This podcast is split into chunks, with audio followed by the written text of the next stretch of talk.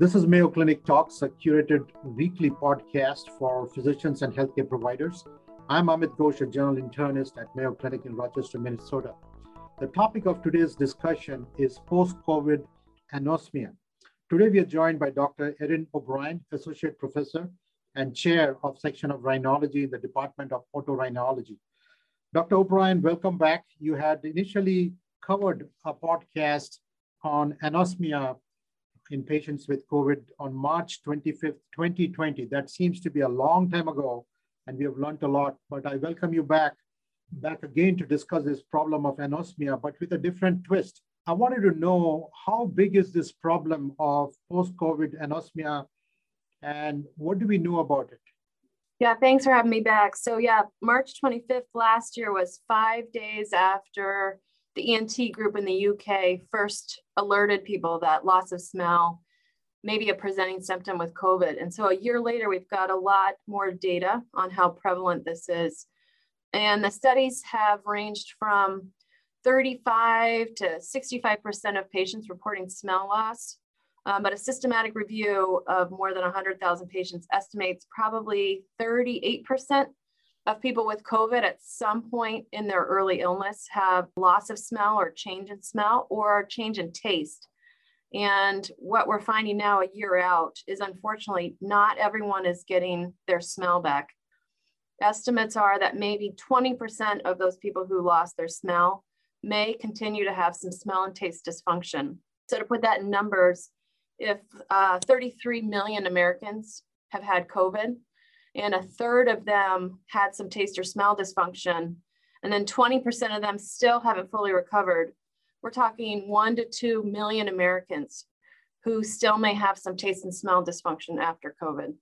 So most people who've had COVID and had anosmia would expect to get their smell back by around four weeks. What would you say, four weeks? Yeah, within three or four weeks, about 80% of people report that they're getting either mostly or or all of their smell back, but that's still leaving a lot of people who feel like their smell and taste haven't totally returned.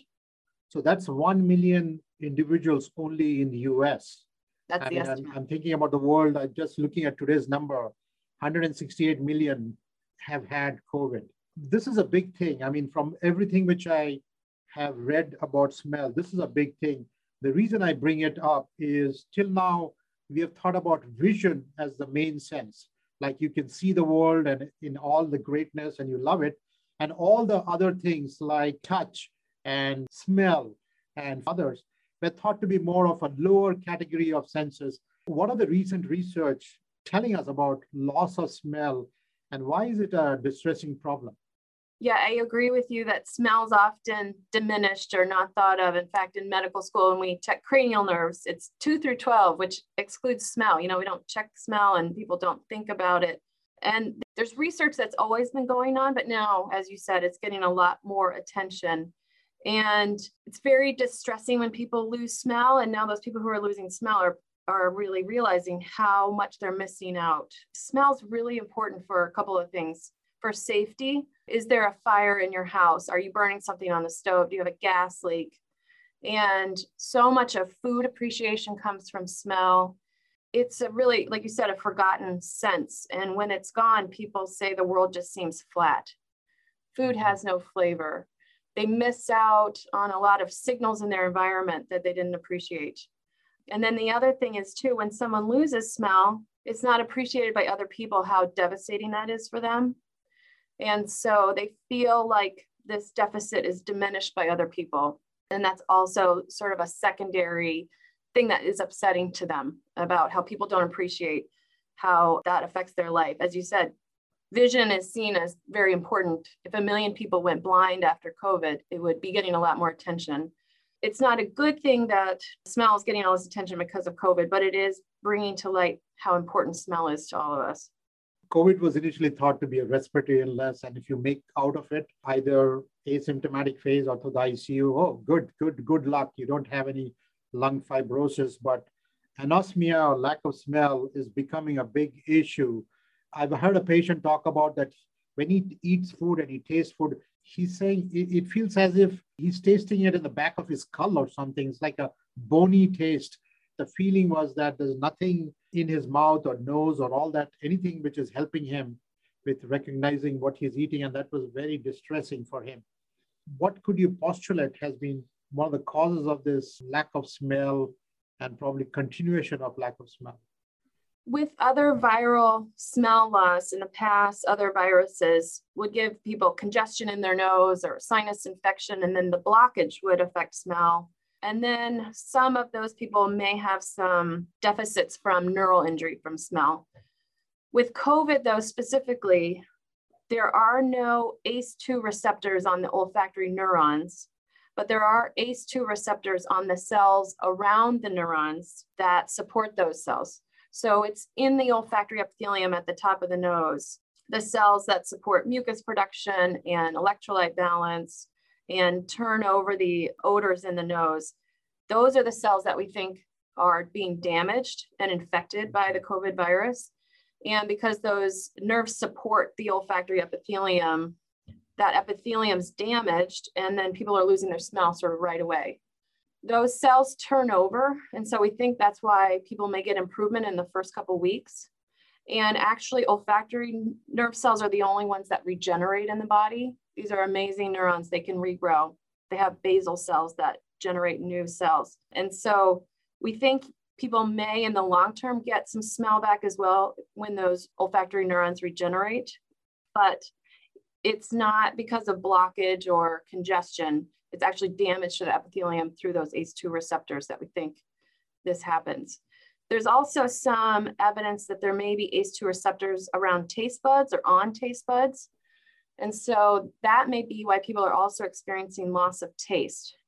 I will say, as you know, your patient said you can't taste anything and it's hard to describe it. One thing that comes out with taste that's sometimes hard to tease apart is, is it damage to the taste buds, which are salt, sugar, bitter, sour?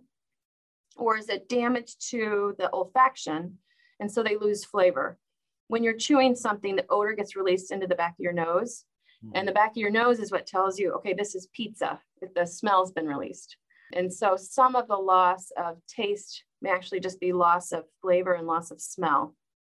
How do you diagnose it? I understand there are different grades of loss of smell. How, how do you classify it in the ENT world? There's a couple ways you can test smell. One is basically a scratch and sniff test, and we have multiple choice answers for each odor, and that's smell recognition. And so that's how many questions do you get correct? And you can grade it on mild smell loss if they miss a few, or complete anosmia or total smell loss if they miss most of the questions. There are other tests that measure thresholds. So how strong does an odor have to be? And I've had some people who say, boy, I really have to get close to something now to smell it. So the threshold has shifted.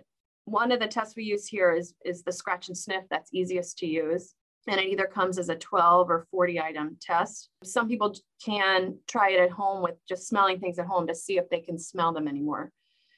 And so with those tests, we can gauge objectively how much smell loss they have. You can also use those tests six months later to see if smell has improved. As for taste, we ask people, can you taste salt? Can you tell if something's sweet? Can you tell if something's bitter? Not as refined or specific as the smell test, but those are some ways you can tell if the taste buds are affected.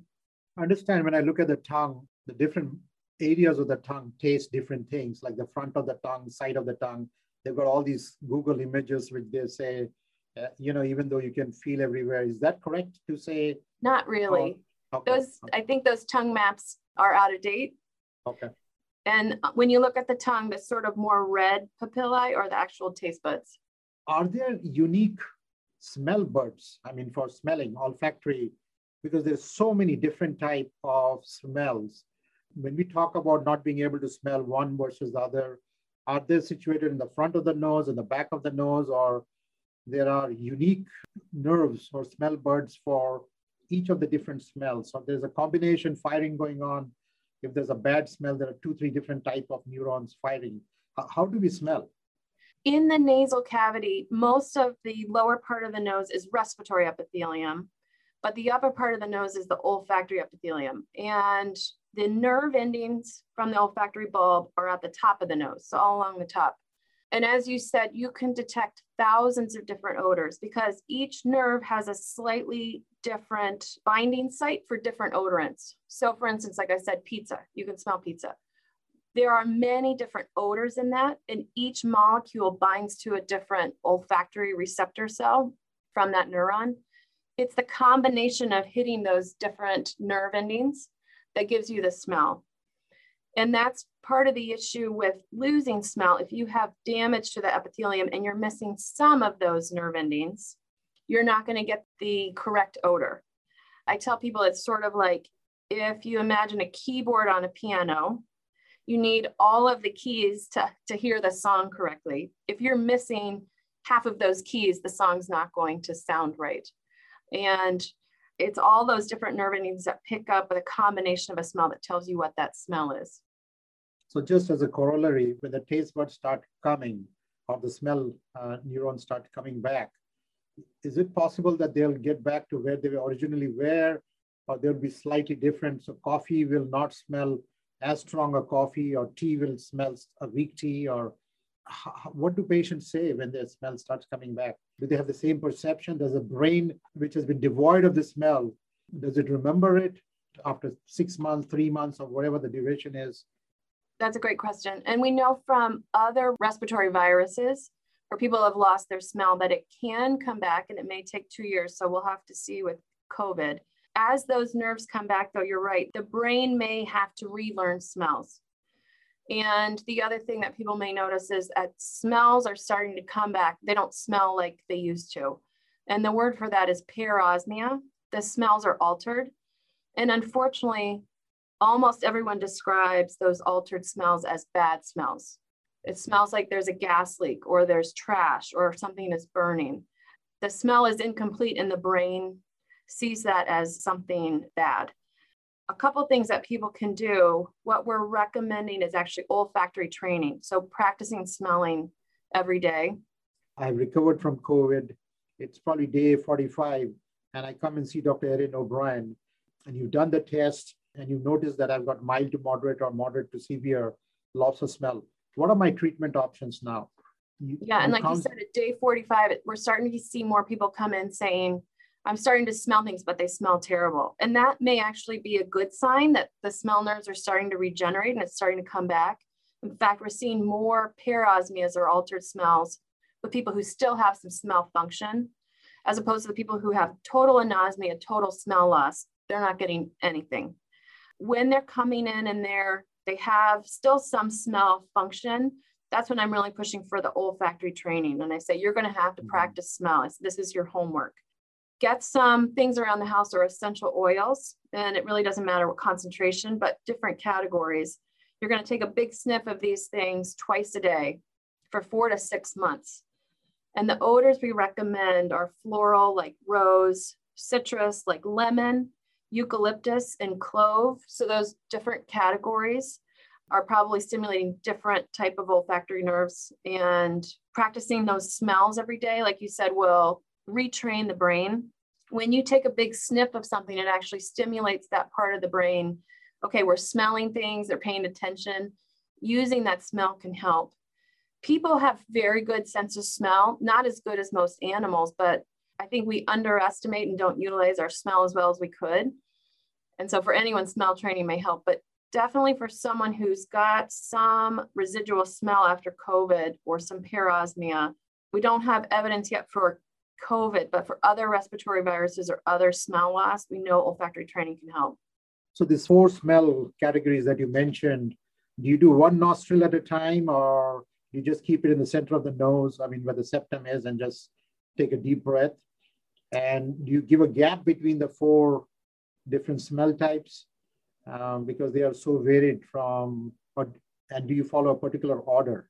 So my first thing is to try to keep it simple the simpler it is, the more likely patients will continue to do it. And so, yes, maybe it would be helpful to do each site separately, but just for ease of doing it every day, I don't think it matters what order or how long in between. Mostly, I'm just trying to encourage them to keep going for four to six months. Mm-hmm. So it looks like you have to counsel the patient not to get depressed or not to lose hope because all the other functions are going, but they are worried about this lack of smell, which can be distressing, as you mentioned. So one of the job of ENT specialist would be also to counsel them, but do they have to see a therapist at one time or does that happen in these kind of patients? I have had people that I've referred to psychiatry because their smell loss was associated with really significant depression, a feeling like I'm never going to taste food again. Someone who's basically their identity was wrapped up in their ability to cook large meals for their family. And now she didn't feel safe to cook. She didn't know what food tasted like. She was worried she would serve something that wasn't safe. It could be expired food. And I start off by just saying in general, a lot of people who have lost their, their smell feel depressed or sad or anxious because they're worried about their safety. If they're home alone, if they had a gas leak, they wouldn't know it. So I bring it up first. A lot of people won't offer that. They come in for smell loss, but won't talk about how it's affecting their mood. And so I offer that first. And then I talk about how the smell and taste are directly associated with their limbic system, which is their emotional center of their brain. Mm-hmm. That's the reason why when you smell something, you may get a memory from your childhood. There's a direct connection. And so I say, we know that losing your smell, you lose some of that connection to that uh, emotional part of your brain. So I bring it up first. I offer to talk to someone about symptoms if they have them. The other thing, though, they can do, and a lot of people have found finding a community online where you can talk to other people who have lost their smell can be really helpful for them. It validates I'm not the only one who has this. They can share how they are coping with this and just finding someone else who appreciates what they're going through can be really helpful. So I, I always bring it up. And so if you're seeing someone with smell loss, offer that, yes, you may be having some emotional reaction to losing your smell. And can we talk about it? I was struck by a point that you mentioned about not being able to smell gas and other things. So, for particular occupations, is this some kind of a short time disability situation? Like if I'm a firefighter or if I'm a cook, a professional cook, would that impair my ability to go back to work if I'm not able to smell? Yes, not specifically yet with COVID, but with other patients I've seen who've lost their smell, they've had to change profession. If they were a firefighter or a police officer or a cook, because smell was very much related to their job. And I haven't necessarily helped someone file for disability with that, but that is something to consider if you're talking to someone about what their profession is. That may be a discussion you need to have. I want to make sure people who've lost their smell have working smoke detectors. If they have propane or natural gas in their house, they need an alarm for propane or natural gas, not carbon monoxide. And then check their food, make sure their food's not expired. So just want to reinforce the safety counseling. And the, if they have a friend or a spouse, should they share these things with them? That uh, you know, I'm, I might have difficulty if you smell something, alert me. Absolutely, I tell them, you know, two things. Tell the people you're around you can't smell for safety reasons. Also, am I putting on too much perfume? Those kinds of things. And then mm-hmm. also to just have a discussion about yes, I've lost smell and it's really affecting me and, and have an open discussion about that. Because again, as we've talked about, loss of smell, I think has been underappreciated and the effect it has on people. So having a discussion about it can be really helpful. Yeah. I've had people say, I worry that I smell bad and no one, I can't tell. So it's good to share that with someone you trust. So counseling, counseling patient becomes very important while going through this uh, rehab, which you're mentioning. And as far as the research in the ENT field is there, there is no correlation between the severity of the initial COVID illness and anosmia. Ironically, the data coming out seems to be that younger female patients with less severe COVID are reporting more smell loss. The caveat is, though, that most older people start to lose smell anyway. And so I think older patients may not appreciate a change in smell as much so the data that smell loss may be associated with less severe COVID, I think isn't perfect, but that's what some of the papers are showing. Anything else, Dr. O'Brien, as we wind up on this topic, which you would like our viewers to know? For the physicians and uh, providers who are seeing this, there is potentially some off label treatment, but we don't have a lot of information yet. But I'll have people do sinus rinses with steroids. That's off label, but that may be an option, or omega 3 fatty acid supplements. Again, we don't have great data for COVID, but those were other recommendations we made for other losses of smell in the past. But I think probably olfactory training is the, the most important thing I would emphasize. So thank you, um, Dr. O'Brien. We've been talking about post-COVID anosmia, the emerging new uh, disease entity which has come up. Hopefully, uh, we'll learn more, and hopefully, this is this uh, problem will also dissipate.